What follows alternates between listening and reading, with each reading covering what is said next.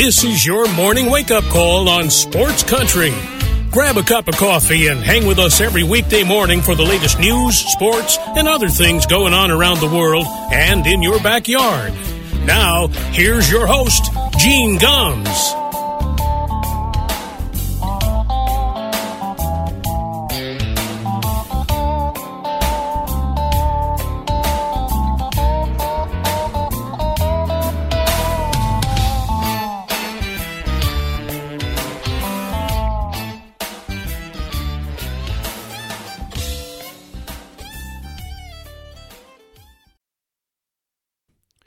Good morning, everybody.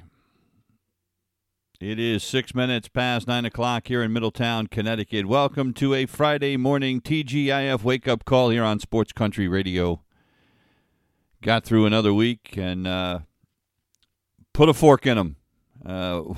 Watched that embarrassing performance by the New England Patriots last night.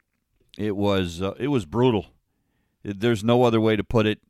They now have 7 losses on the season for the first time since 2002. Playoffs, forget it.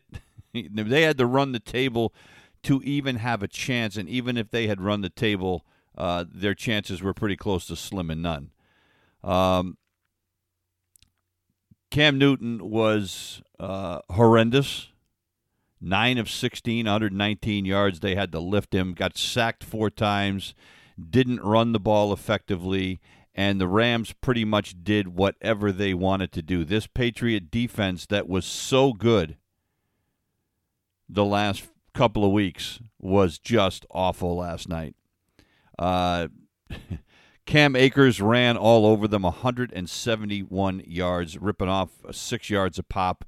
The Rams went for it on 4th down several times. Every time they went for it, they made it. The Patriots couldn't get out of their own way.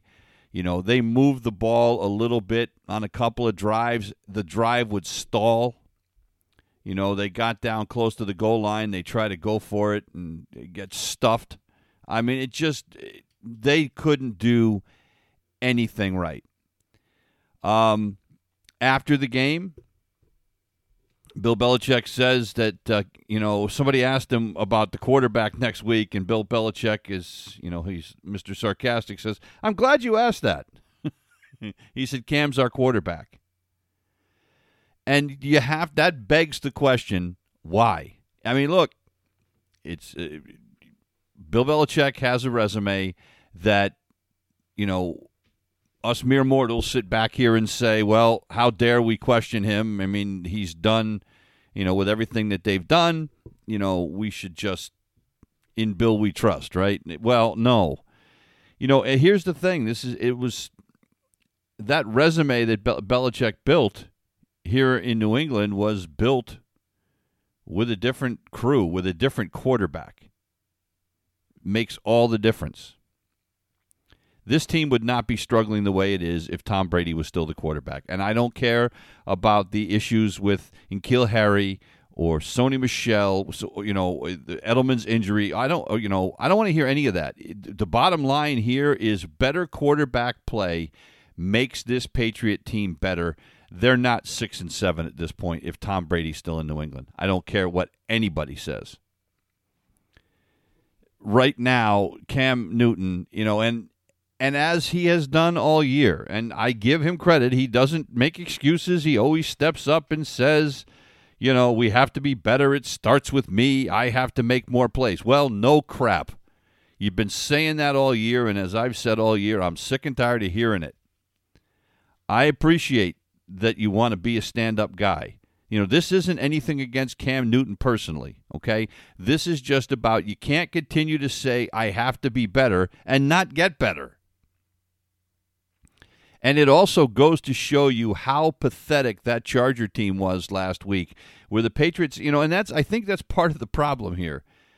They didn't only just win that game against the Chargers last week. They embarrassed the Chargers. They shut them out. It was the worst defeat in Charger history. So now all of a sudden, Patriot fans are going, well, here we go. We're back at it. Everything's going to be fine. No, that Charger team is awful.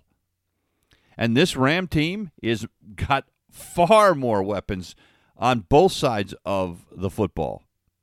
And, you know, when we had Dan Zampano on yesterday, he said the key to this game is the Rams taking care of the football.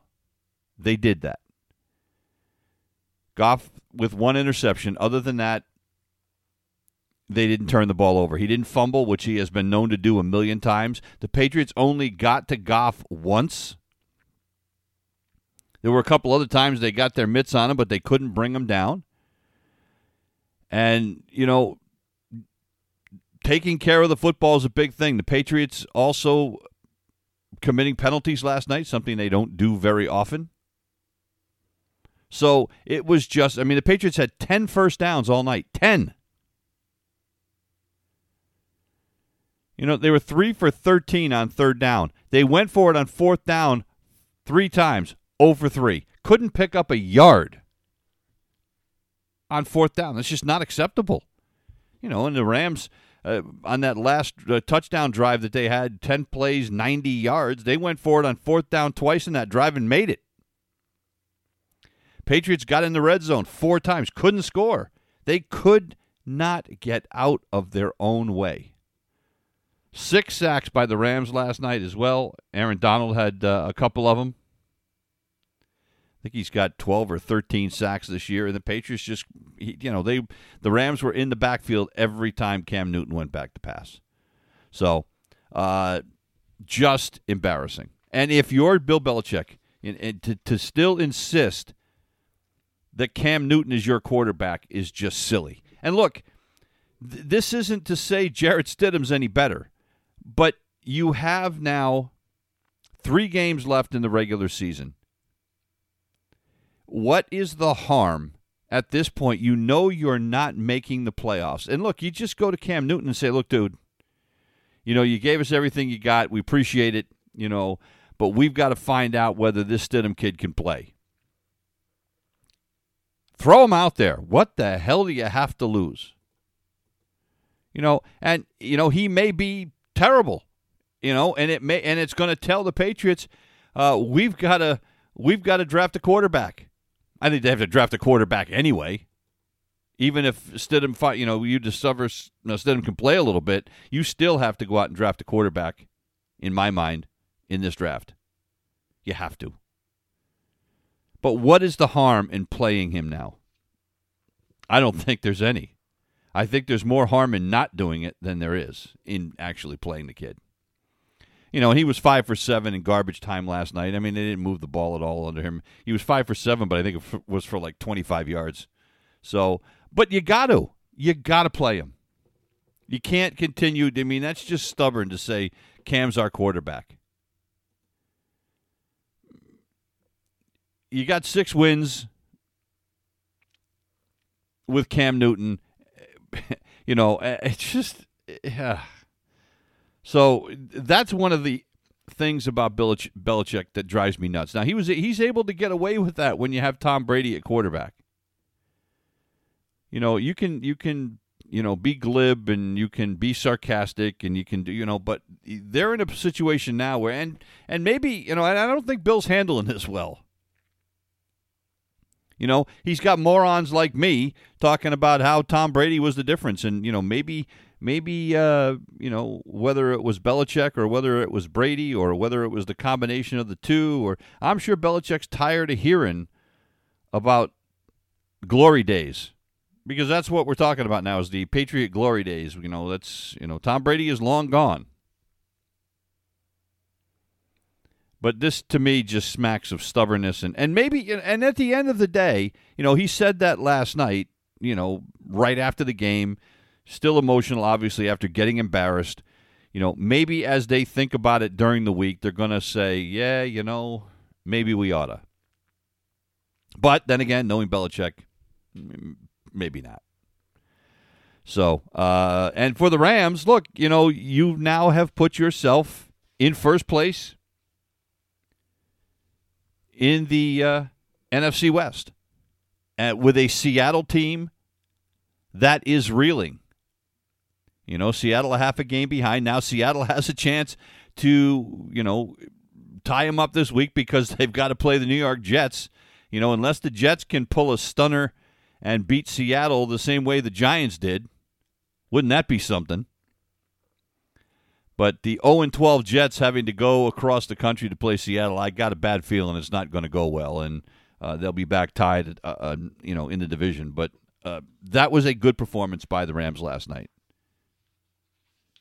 You know, and I don't think they're a Super Bowl contender, but, you know, the thing is when Jared Goff takes care of the football and they don't turn it over, they are a good football team. They just have to control the turnovers, and you know, job accomplished last night.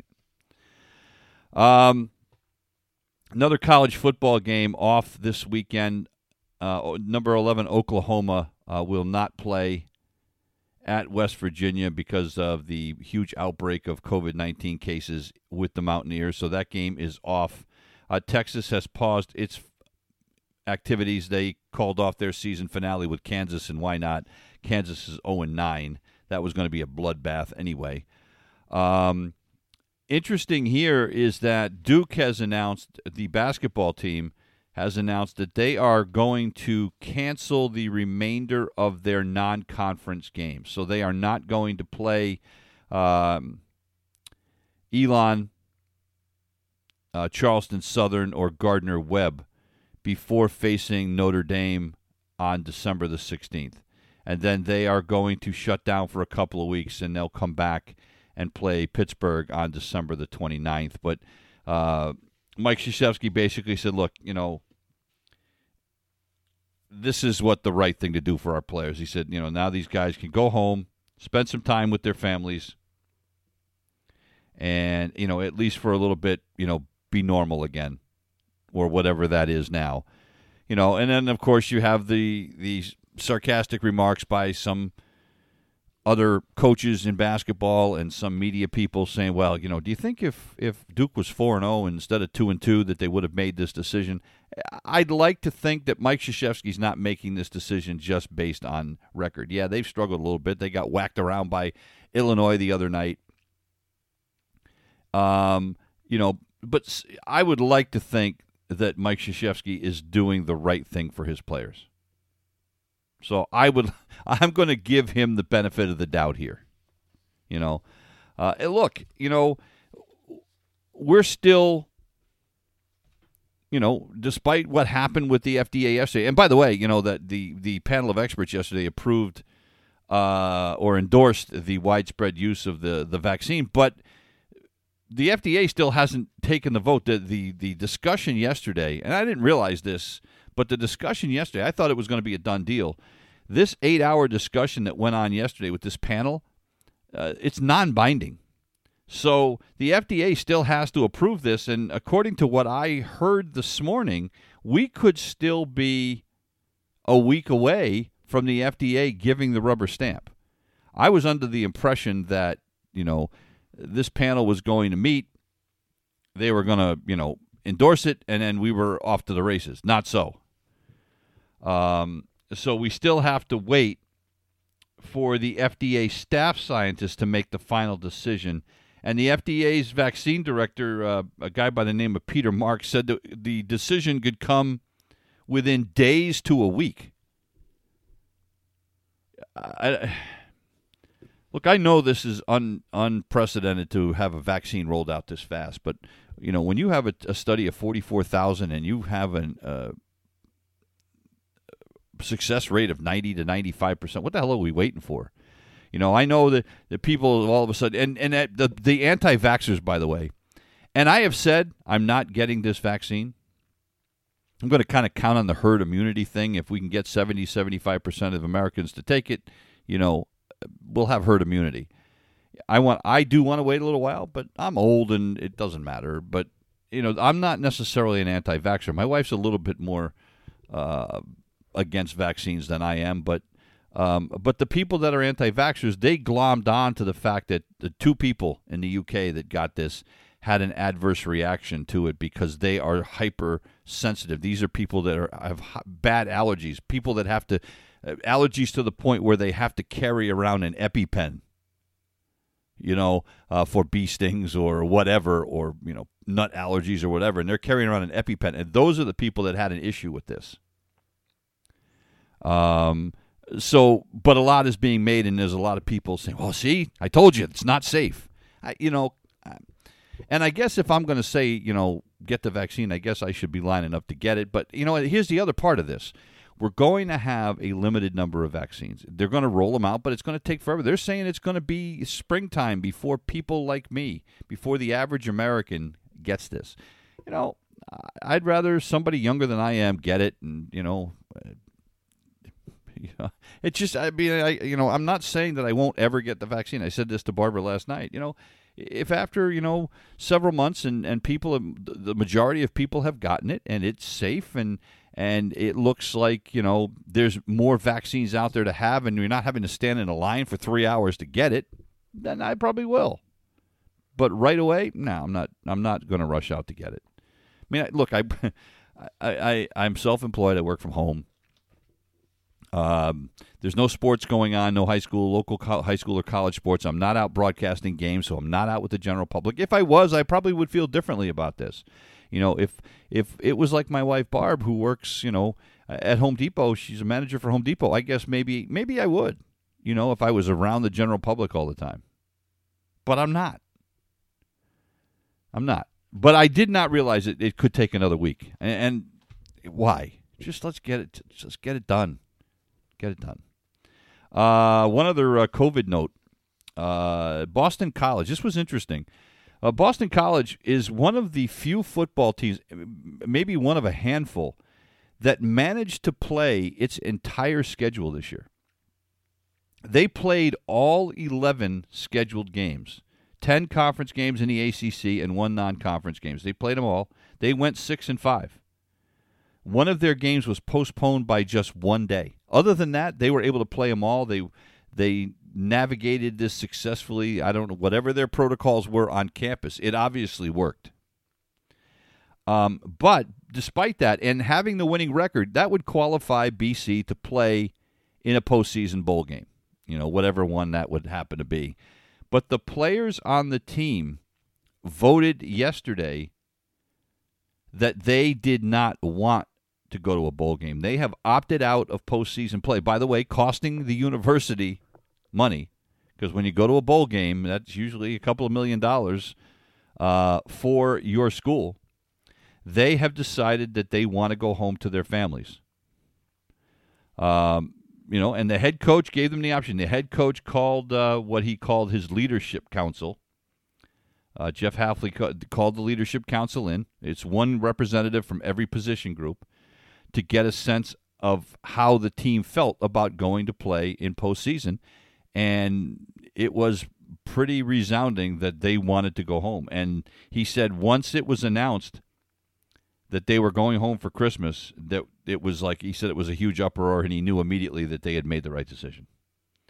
And he said, look, at the same time, the virus here in the Northeast, especially in Massachusetts, is spreading like crazy. He said it's getting worse. And he said for us to stay here, go through 3 more weeks of practice, and to not even know, by the way, because we don't even know if all these bowl games, the scheduled bowl games, are going to happen. He said we could be here for another 3 weeks, keeping these kids away from their families. They've been away from their families since June.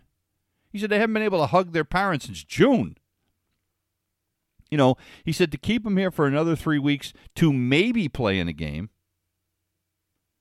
He said it just didn't make any sense.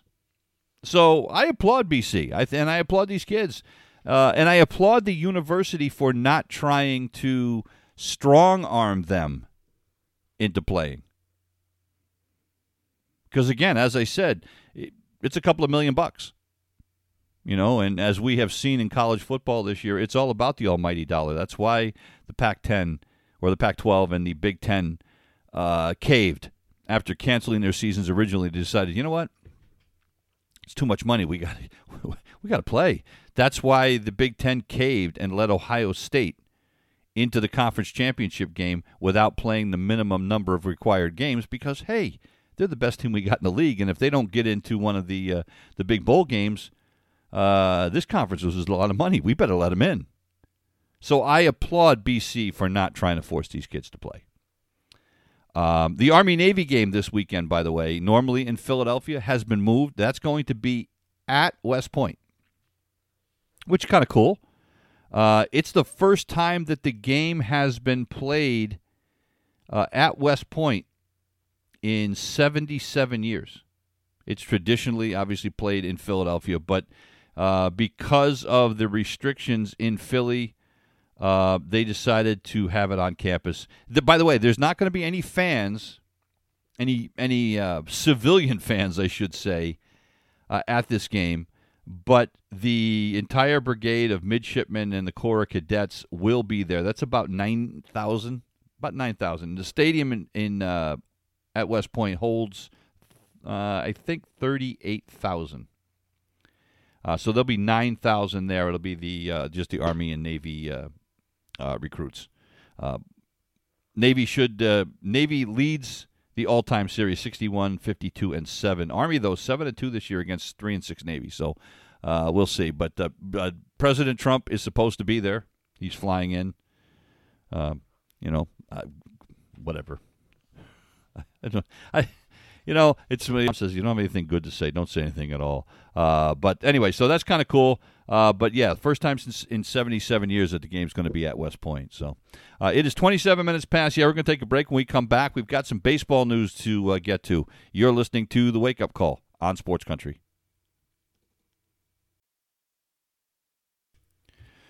Welcome back to The Wake Up Call here on a Friday morning. So some surprise news out of baseball yesterday, kind of out of the blue. The Philadelphia Phillies, of course, have been looking for a new general manager after Matt Klentak was reassigned back in October after they failed to make the postseason play in the last 5 years. And the Phillies have been kind of rebuffed. There's a lot of people that have turned him down. They didn't even want to interview for the job. Well, suddenly yesterday, Dave Dombrowski emerged. And the report was yesterday that the Phillies it's kind of imminent that they are very close to signing Dave Dombrowski to become their new general manager. This was after, by the way, Dombrowski has said several times that he had no intentions of going to another team and getting back into being a general manager. He has been working in Nashville with a group there that is trying to bring a major league team to Nashville, by the way, which I think is a great idea. I think Major League Baseball in Nashville would be a hit. There are a lot of sports fans there. The Nashville Predators have done exceptionally well. The Tennessee Titans draw well. I think that would be a slam dunk, to cross metaphors with professional sports. But I think that would be a great move. But anyway, so Dombrowski had said that he wanted no part of going to another team. Now all of a sudden, he's about to sign a deal to join the Philadelphia Phillies. No word yet on how long or anything like that. But what's interesting here is that Dombrowski is a guy, look, he's got a history, okay? I mean, he won a championship with the Marlins in 97. He built the Red Sox team that won the World Series in 2018.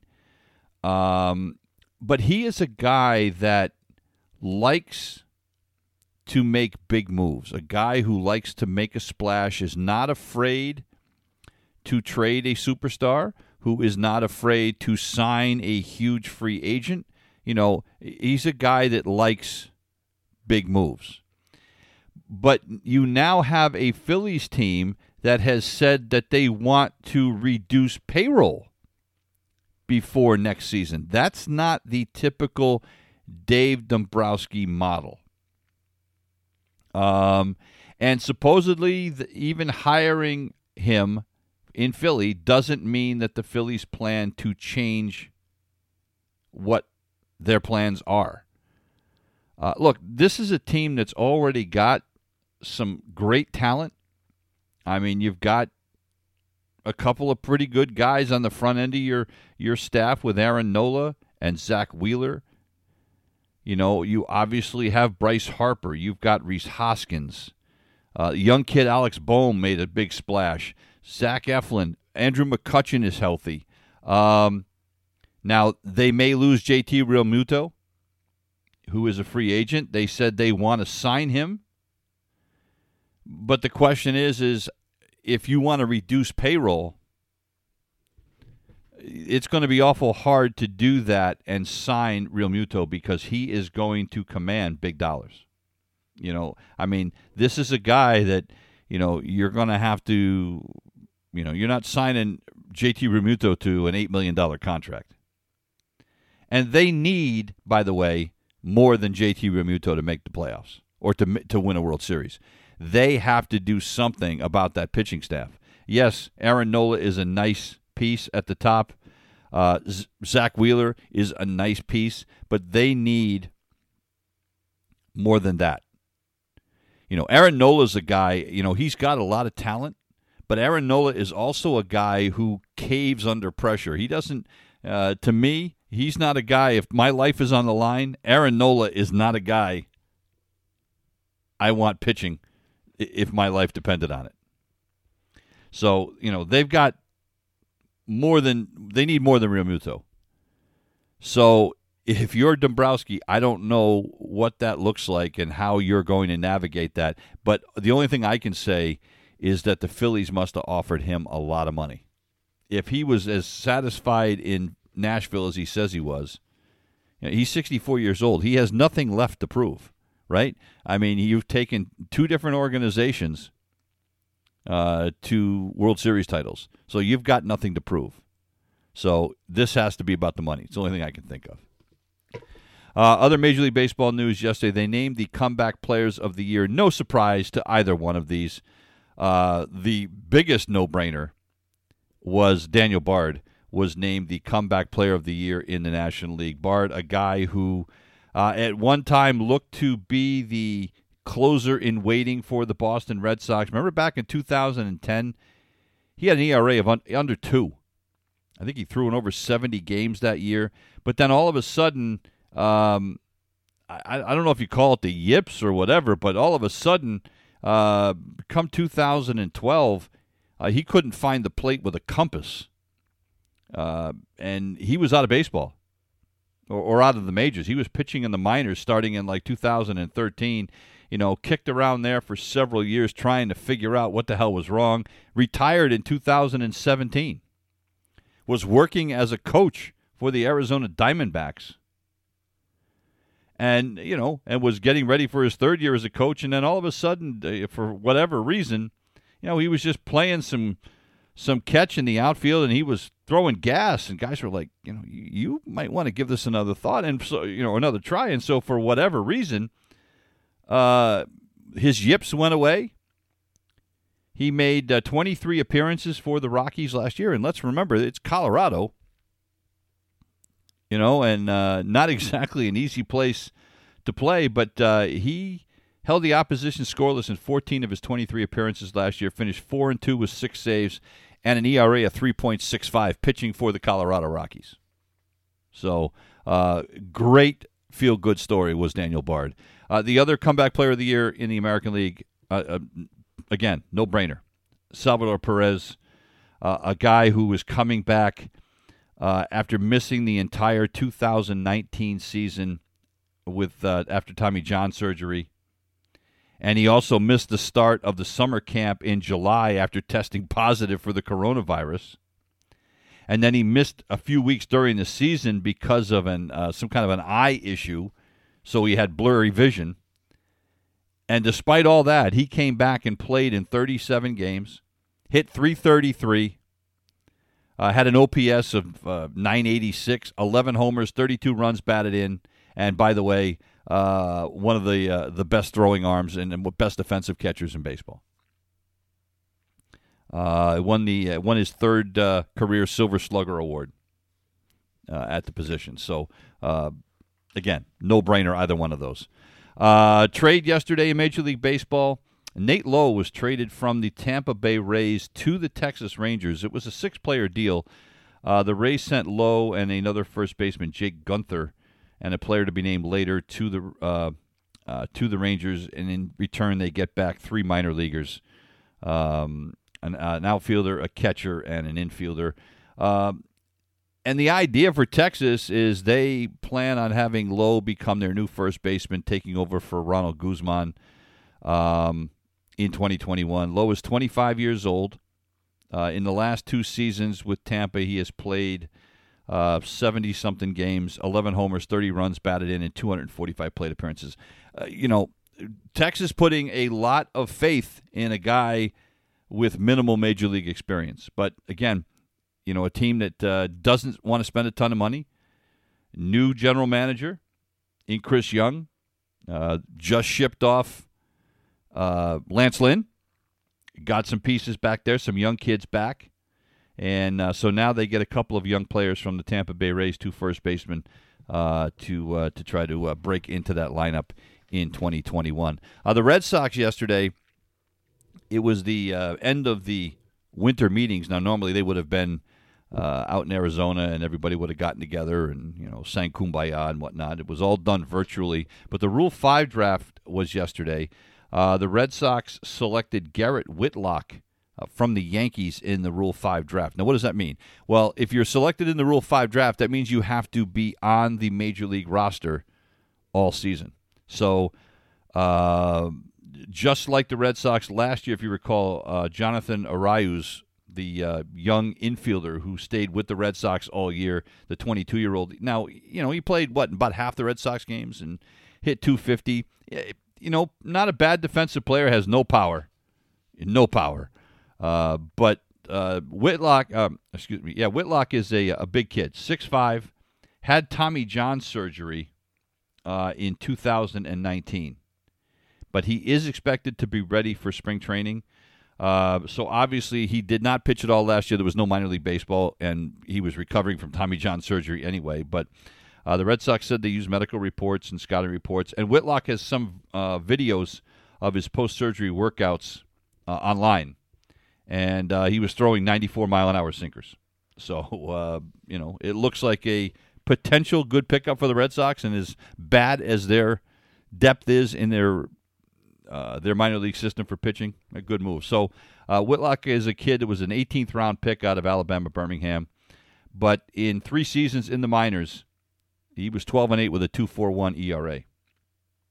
And he was listed in the top 20 prospects for the Yankee organization prior to the 2019 season. So he was 3-3 with a 3.07 ERA in AA before he had the injury that required the Tommy John surgery. So sinker baller. So we'll see. Red Sox also grabbed a couple of other guys in the draft, a couple of minor leaguers, one from, Texas, and another from the Yankees, outfielder Caleb Ort. And those guys, because that was the minor league phase, they don't have to be on the major league roster. But Whitlock, if the Red Sox don't keep him on the roster, they have to offer him back to the Yankees. A couple other things this morning, then we're going to get out of here. It's going to be a quick show this morning. The Clippers signed Paul George yesterday to a contract extension that will keep him with the Clippers until 2025. George, in his first season with the Clippers last year, 21.5 points, 6 rebounds, 4 assists a game, shot a career-high 41% from three-point range. Said he wants to retire with the Los Angeles Clippers. So what's going to happen is he has a player option for the 2021-22 season, and that's going to be replaced with a four-year extension. So Paul George to stay with the Clippers. This was a classy move. The Dallas Mavericks yesterday released J.J. Barea, one of the more popular players in franchise history. Now, why was it classy? Well, he's 36 years old. They knew they weren't going to keep him. So Mark Cuban signed Barea to a $2.6 million guaranteed contract, a one-year contract, and then released him. So even if he doesn't manage to sign on with another team, he is going to get $2.6 million. That wasn't something that Mark Cuban or the Mavericks had to do, so that's classy. I remember J.J. Barea when he was in college. I was working at Sacred Heart University at the time. He was playing for Northeastern. And he's from Mayagüez, Puerto Rico. Well, we at Sacred Heart, we were down at a tournament in Puerto Rico, and we played against Northeastern with J.J. Barea. And I remember that kid. He was 17 years old playing as a freshman for Northeastern. Oof, what a pest he was. And he is the last remaining member of the Dallas Mavericks 2011 NBA championship team. So, but a classy, classy move by Mark Cuban. Say what you want about Cuban. There's a lot of people that don't like the guy, but I really respect what he did for J.J. Barea. One other note, Amy Olsen leads the U.S. Women's Open. She got helped out by a hole-in-one in the tournament yesterday. She fired a 4-under par 67, has a one-stroke lead, playing at Cypress Creek.